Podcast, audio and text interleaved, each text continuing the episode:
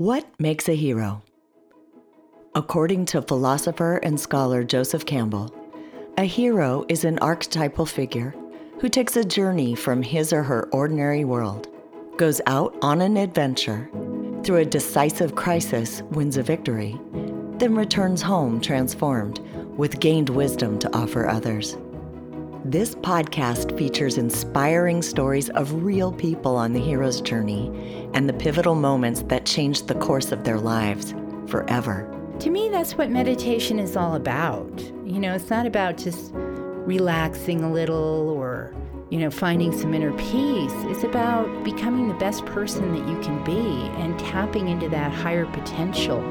Known affectionately as the Brain Whisperer, Kelly Howell has been in the ears of countless people, including mine. Her soothing meditations have helped me fall asleep on many a restless night. She didn't become this calm, clear voice of healing without pain and sorrow. I'm thrilled to share her journey of loss, searching, and revelation.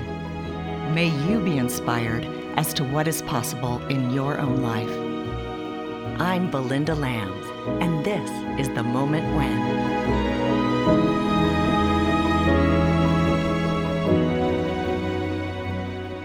Kelly Howell is a six-time national best-selling audio author and founder of BrainSync. She is widely recognized as one of the leading innovators and pioneers in sound healing and mind expansion. Her brain optimization programs are used in hospitals, biofeedback clinics, and by millions of individuals worldwide. Her book, Brain Power, Improve Your Mind as You Age, is recommended by the Mayo Clinic Health Review, and she teaches her unique approach to meditation at Fortune five hundred companies, retreat centers, and online. I usually start with this question: how do we know each other? And in this particular case, we've never met. So no. I will tell you how I know you, of you. Okay. There is this gentleman named Brian Johnson who has an online community. It's called, I think, Optimize Me or something like that. Optimize Me. I know Brian, yeah. He had mentioned this meditation that he had done that really helped him in his life, and it was with you. And it was the Destiny Meditation. So I immediately bought it. That's how I found out about you, and I started listening to your various meditations, and I found them very helpful in my life. And then since I've been doing this show, I've been thinking about who's been on the hero's journey or who is on it right now. And your name popped in my head and I reached out. Oh, well, thank you. Well, I love Brian, and I think what he's doing is great. And I know he told me that that Retrieve Your Destiny audio program really helped him a lot. So I'm glad he recommended it. Yeah. And that's how I know of you. And now I get to chat with you, oh, which great. Is an honor. So let's start with your ordinary world before you got your call to adventure. What was your world like? We're going back in time to the early nineteen eighties. I was about twenty-one, and I had just gotten married. And I was madly, madly in love with my husband. But I don't think he felt the same. A few months after we had gotten married, he got a job offer that required him to travel a lot. So it turned out he was gone maybe seventy or eighty percent of the year. And we lived in New York City. I had been a fashion stylist, but then I had gotten into film production, and I worked for a book publishing company in New York. And then I was also the party planner for Studio fifty-four.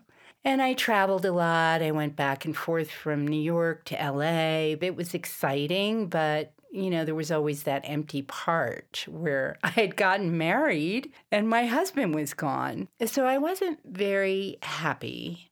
I think it kind of maybe went on for about a year with just basically having a long distance relationship with my husband, phone conversations, missed calls, middle of the night, that kind of thing. Mm-hmm. And I was going into a dark space, and going from New York to L A, everybody in the music video business was partying all the time. So there were a lot of drugs and rock and roll and drinking and parties. And So I was distracting myself with this, but very empty. You know, I just felt really empty. Kelly received her call to adventure through a succession of painful blows. I was very close with my grandmother. She was about eighty-seven years old, and she lived alone in Manhattan. And so I would call her every night before I went to bed. And one night I called, and she picked up the phone, and she couldn't talk. And I called my mom. She lived in Connecticut. You know, I just said, I don't know, I'm going up to her apartment. And when I got to her apartment, she was on the floor. Mm. She had had a stroke. She was paralyzed. So my mom panicked and basically got rid of her apartment, moved her into her own house, and, you know, was committed to taking care of her. They had a nurse for her to help her because she was basically quadriplegic. The next blow came when she got a call from her stepfather with some bad news. Your mother has cancer. Oh, my goodness. It was so sobering and real and hard, and uh, my conversations with my husband went to a new level about whether we were going to stay together or not, whether we should give it a shot, see if we can patch up our marriage. And so we planned a trip. Three weeks in Egypt seemed like the perfect remedy for their ailing marriage. Since her mom was now responding to cancer treatment and went on a getaway herself, Kelly felt free to leave the country, or so she thought. It was Christmas Eve, the night before their trip. Kelly and her husband were out for dinner with friends in the city. We were having champagne and laughing, and it was snowing out, and, you know, it was all Christmassy, and we were going to leave on our wonderful trip and get our marriage back together and live happily ever after and all that. In the middle of dinner, this voice, actually, it it's like an energy and a voice came through my body, and I blurted out, "There's going to be an accident." Everybody looked at me like, what are you talking about? And I just laughed and changed the subject because I was kind of shocked. You know, the conversation went on, and the whole time I'm sitting there thinking, what was that? You know, we left the restaurant. They were all going to a party, but we had to go home because we were going to pack. So we got a cab. They opened the front door of the cab for me to get in, and I thought, I don't know, if there's going to be an accident, maybe I shouldn't be in the cab. You know, I was scared.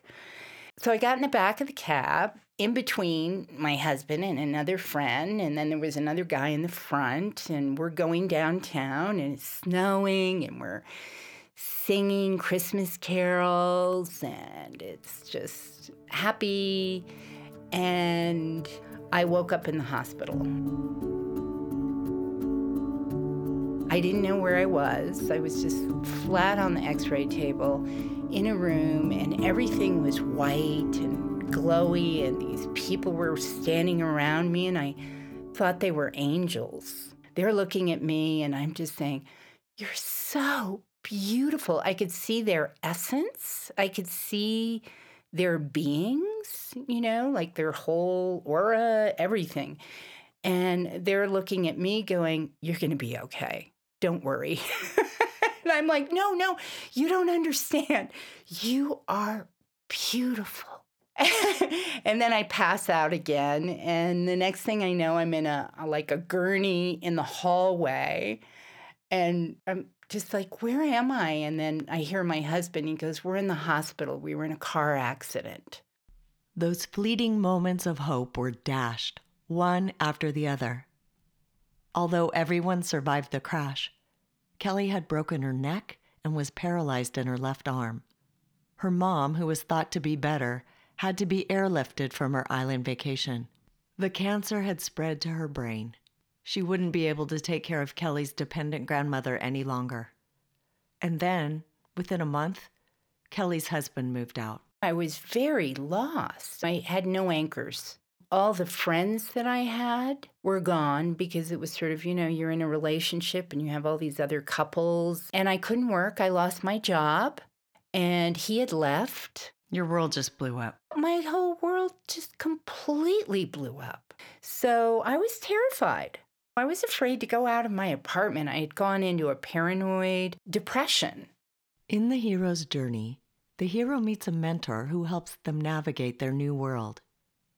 Worried about Kelly's depressive state, her friend Allison suggested that she visit a clairvoyant who had been studied and highly rated in accuracy. After questioning the idea, Kelly decided to give it a try. So she took the train up to Connecticut for a session with Marcy. She's sort of like Glenda, the Good Witch of the North. She has blonde hair and she's blue-eyed and she lives in this little cottage, and her address, I'll never forget, was Wishing Well Lane. And she has opera music playing and little dogs running around. I'm like, I've never been to a psychic before. You know, it was really like, oh, this is weird. So I sit down on the sofa across from her, and she looks at me, and then her eyes start to roll back in her head, and she closes her eyes, and she just goes away. And then a couple of minutes later, she jolts back, and she goes, oh, oh, I have to get out of there. Your subconscious is a mess. And I'm thinking, what is she talking about? I don't think I had ever heard that. I wanted to cry. You know, she can't even help me. She's just kind of picking on me. You know, like, you're a mess, she said. I wanted to leave. I just said, you know what? I'm sorry. I don't really have a lot of money and my life is trashed. I'm I'm sitting there in a neck brace that I camouflaged with a scarf and uh, my face is still crooked, you know, because my head had slammed into the bulletproof divider in the back of the cab and had the concussion, brain injury, broken neck. She said, no, wait, wait, wait. She goes, you really need some help. And I'm like, yeah, I know I need some help. That's why I'm here. And then she gave me this book. And she said, I want you to just read the meditations in the back of the book into a tape recorder. Do you have a tape recorder? I was like, yeah, I have a tape recorder. She said, so you read them in and then you listen to it every night before you go to bed. Hmm. And she said, this will help program your mind and clear out your subconscious. And I'm thinking, I hate the sound of my voice. I can't do this. Kelly took the book back to her empty, lonely apartment in New York. Sitting on the edge of her bed, she recorded the meditations as Marcy had prescribed. Every night she listened and would fall asleep before the tape ended. Marcy had told her that it didn't matter if she fell asleep or not. Just treat it like a sleeping pill. After about two weeks, I started feeling better. Like the headache started going away. I started feeling more optimistic. I still had all these things going on with my mom and grandmother, but I started feeling like I was getting better. And then I started having all these synchronicities happen. And it was so bizarre. Like somebody called me from California who didn't know what had happened, you know, that I'd broken up with my husband and my mother was dying and all that. He said, look, I have a friend who's got this really sweet place in L A in the Hollywood Hills, beautiful view, and she leaves every summer. She's looking for somebody to sublet her apartment. And I know you come out here a lot, and I thought maybe you might want to rent it this summer. And here it is, and it's like March or April, and I'm thinking, wow, that would be great. But I don't know what's happening with my mom. And somebody else called and said, I have a project that I'm working on, and I was wondering if you wanted to come out to L A this summer and be the associate producer on. And then another person called, and he said, oh, I have a friend. Can I give him your phone number? I just think you guys should meet. He knew that I had separated with my husband. So it was sort of like insta-boyfriend, apartment, and job. In April, Kelly's beloved mom died. In May, she moved her grandmother to a new home. And in June, Kelly moved herself to the promising glitter of L A. Life revved back up to the fast lane, where she distracted herself from all the losses she had left on the East Coast. The little tape had been set aside. I started feeling the grief and the pain and the loneliness and the heartbreak. And, you know, it was just gradually all coming back to me. And I could only stay in L A for about a year. And I just, I couldn't take it anymore. So I called Marcy, the clairvoyant, And I said, you know, you told me a lot and you gave me that book and you gave me the tape. Can you teach me to meditate? And she said, yeah. And so I said, well, if I come back to New York, I, I can come study with you. She said, absolutely. Like, in a way, when I left New York and I left with my tape, mm-hmm. I kind of resisted following the mystery, which was what happened with that tape. You know, why did that happen? Why were all those coincidences happening? Why was all this otherworldly support coming in to help me? I'm Belinda Lams, and this is The Moment When.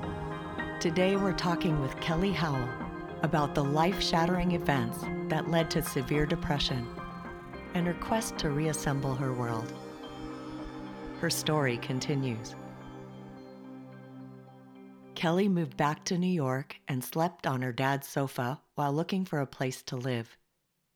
It was during a medical checkup that her doctor learned of her housing situation. He just happened to have purchased an apartment in the West Village and offered it to Kelly as a sublet.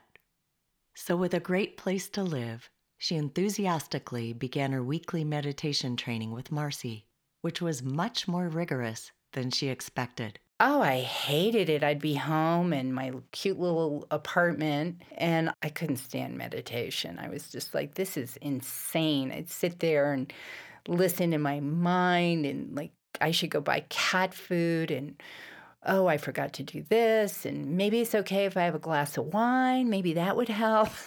I mean, I was...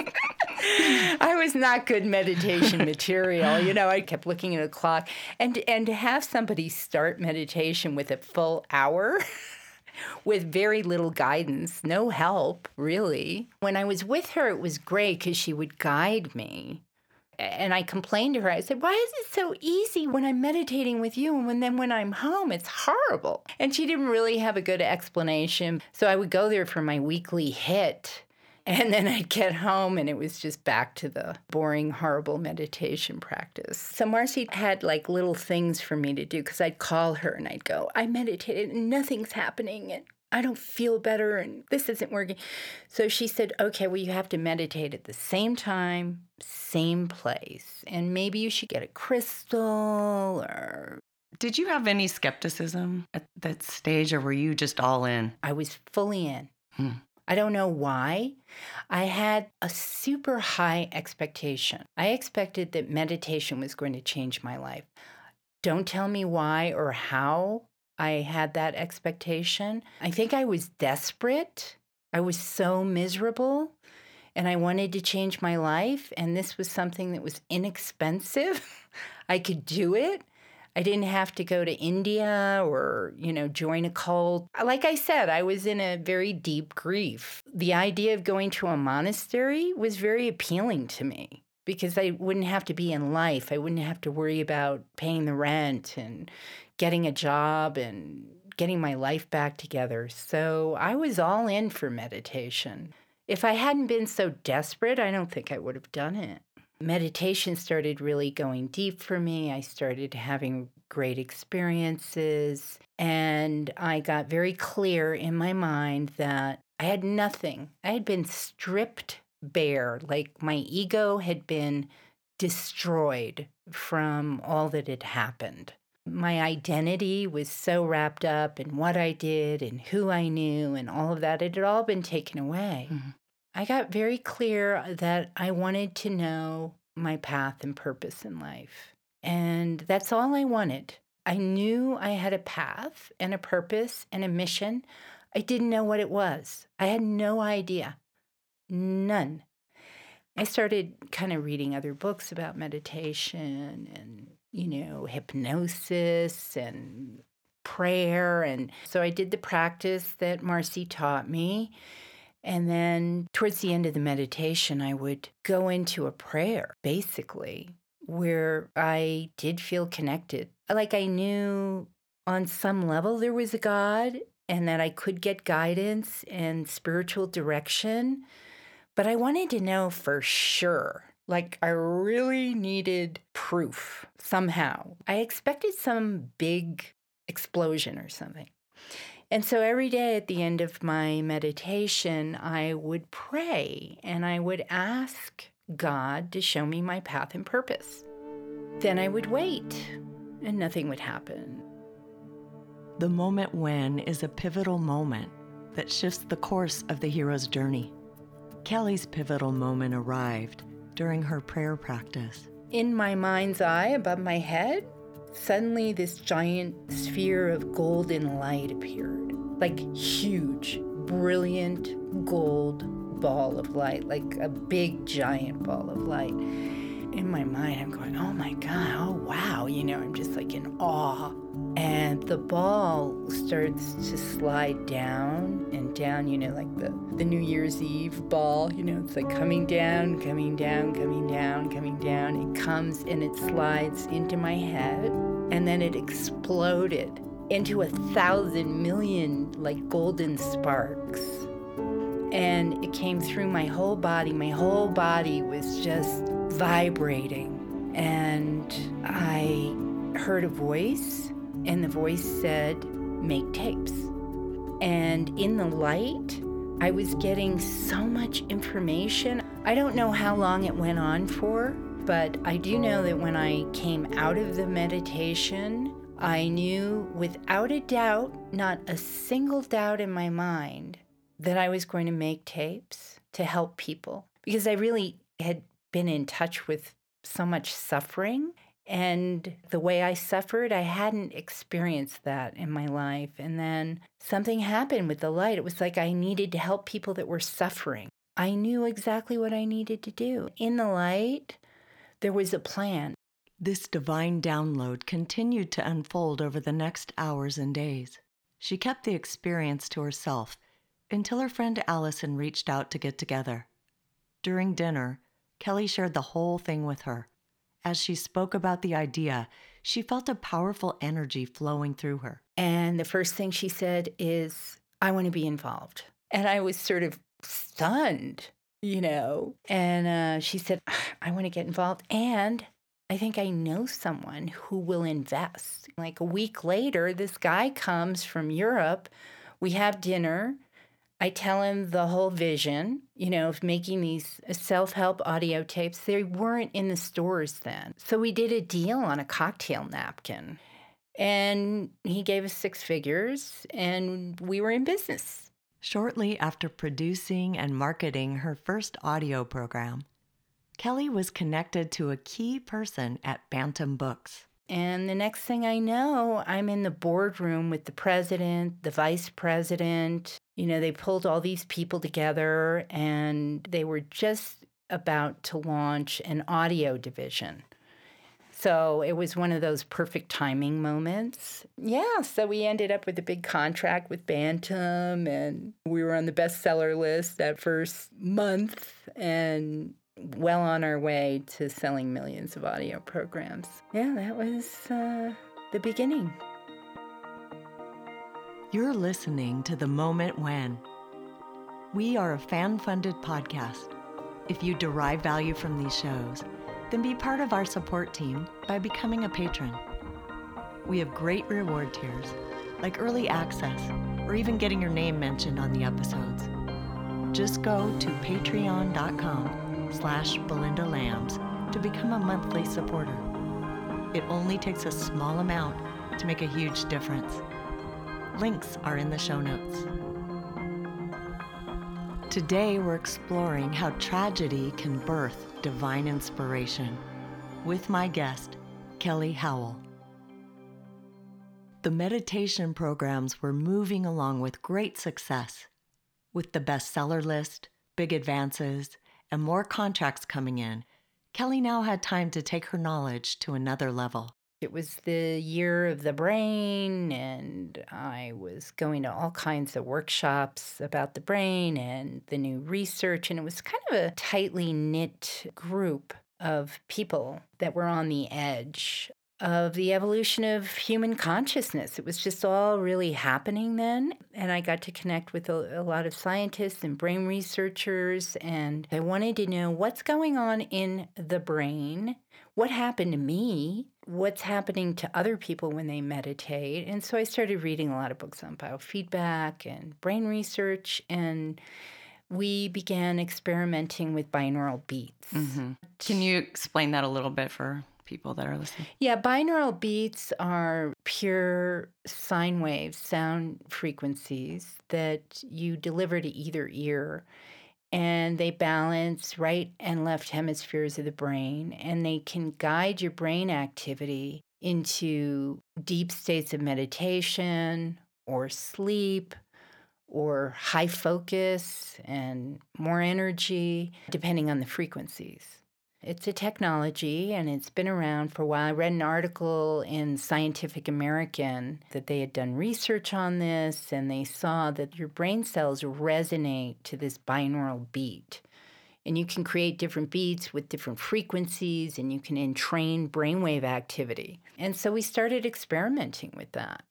And then we got another deal. I was so excited because, to me, I wanted to help people meditate. I thought, you know, if I can help people meditate, that's a real game changer. And I realized very few people would do what I did, you know, to sit for an hour every day. Right.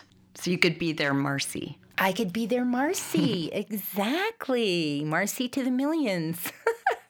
Kelly's knowledge of life-altering brainwaves continued to expand. When you get into the deepest state of meditation, theta, which is where I was when the golden ball of light came down, you can reprogram your mind based on biofeedback. This is like one of the most powerful states of consciousness that you can go into to make really profound changes. Your visualizations have more power and impact. You're very receptive in theta, so you can absorb new information more easily. So they've done a lot of biofeedback research where, you know, they've helped people with addiction. So you can unlearn habits and addictions in the theta state. That's incredible. So it's it's a very powerful brain state, and I think it's key to meditating and manifesting. So, like, if you can go into the theta state with a vision or a request or inquiry,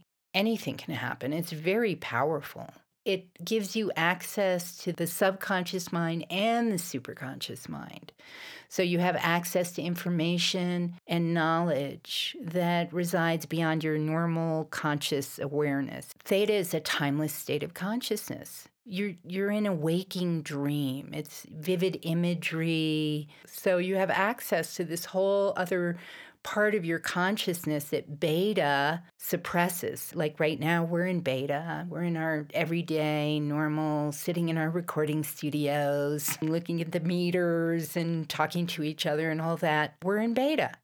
And that suppresses this non-ordinary level of consciousness. So you can't really be in both at the same time. Yeah, well, it's interesting that you went down the science path to try to understand what was happening. I was just really curious. I've always been curious, like, why is this happening? Why is nothing happening? You know, how do I make this happen again? I had to kind of backtrack. I had had all this information kind of come to me, and then I had to get educated on it. How do you reprogram the subconscious mind? The hero's journey isn't complete until the hero returns home with the elixir to offer others. That very first tape that I made, my little homemade tape, I remade it, and it's called the Secret Universal Mind Meditation, and it's been very profound for a lot of people. I can't even say how many thousands of emails I've gotten, but it started with tapes, and now it's streaming and M P three downloads. So my website is brain sync dot com, and that's where I have all of my sixty albums that are everything from guided meditations to subconscious reprogramming to just straight up binaural beats and music for focus, concentration, sleep, sort of addressing all of our day-to-day needs. And then I've just started a new website called kelly howell dot com. And I'm launching a meditation masterclass where we focus on getting into the theta state and learning how to use that very powerful state of consciousness to manifest what you want in your life and transform anything. To me, that's what meditation is all about. You know, it's not about just relaxing a little or, you know, finding some inner peace. It's about becoming the best person that you can be and tapping into that higher potential. So that's my main focus, is teaching people how to create their lives through meditation. Mm. You know, it's been such a such a gift to be able to help people. I mean, and to really know that I've helped people, and people have had everything from healing to, you know, meeting their mates and making money and launching their careers. I can't think of anything better than that. You know, that's what gives my life meaning. So that's my elixir. I shared a few thoughts with this wise and generous soul. You know, when people go through suffering, it can be so crushing. And you were crushed. I mean, your body and your shattered, shattered everything. And, and I think what you're offering is the possibilities of what can come through the suffering that all of us go through in some way in this life. I don't know anybody that hasn't had something challenging, and I think oh, it's just absolutely. part of what this is. But what I see that you're offering is hope that you can take that and use it to not only heal yourself, but to spread healing and love and encouragement to other people, and tools and skills and how to get there and how to work through it. And sadly, not everybody goes on that path, but yeah. I think that you're offering that awareness that it's possible. And you've taken it to such a, an incredible magnitude. I like that. I like that word. Thank you. Yeah. Thank you. you Thank you so mm-hmm. much. And I love what you're doing. Thank you. It's just a beautiful thing. Mm-hmm. Also out of pain and struggle and question and now what. And, and thank you for being so willing to, to do this without knowing me and trusting, you know, the request and being vulnerable. And I wish you all the best. And I'm excited for your launch. I'm sure it's going to be incredible. There's no doubt in my mind. Everything you do has been so beautiful and thoughtful. Oh, thanks, Belinda. Yeah. It's really sweet of you, and I really, really appreciate you doing this with me. Thank you. You can learn more about Kelly and get on the list for her meditation masterclass at kelly howell dot com. You can also find her meditation audio programs at brain sync dot com. And on her phone app, Meditate Me. The Moment When is produced by Soulmine Productions. Music is composed by Jeff Lams. This episode was sponsored by these generous patrons, Jean and Susan Miller, and John and Karen Ferraro. We are a fan-funded show, and your contributions help to bring these inspiring stories for you. You can show your support by becoming a monthly patron at patreon dot com slash Belinda Lams. We welcome your social media love by following and liking us on Instagram at Belinda Lams and Facebook at The Moment When Podcast. And we would be so grateful if you would take a few minutes to subscribe, rate, and review us on iTunes. You can find all the links in the show notes. Stay tuned for more fantastic episodes coming out each month for your inspiration and transformation. Until next time, I'm Belinda Lams.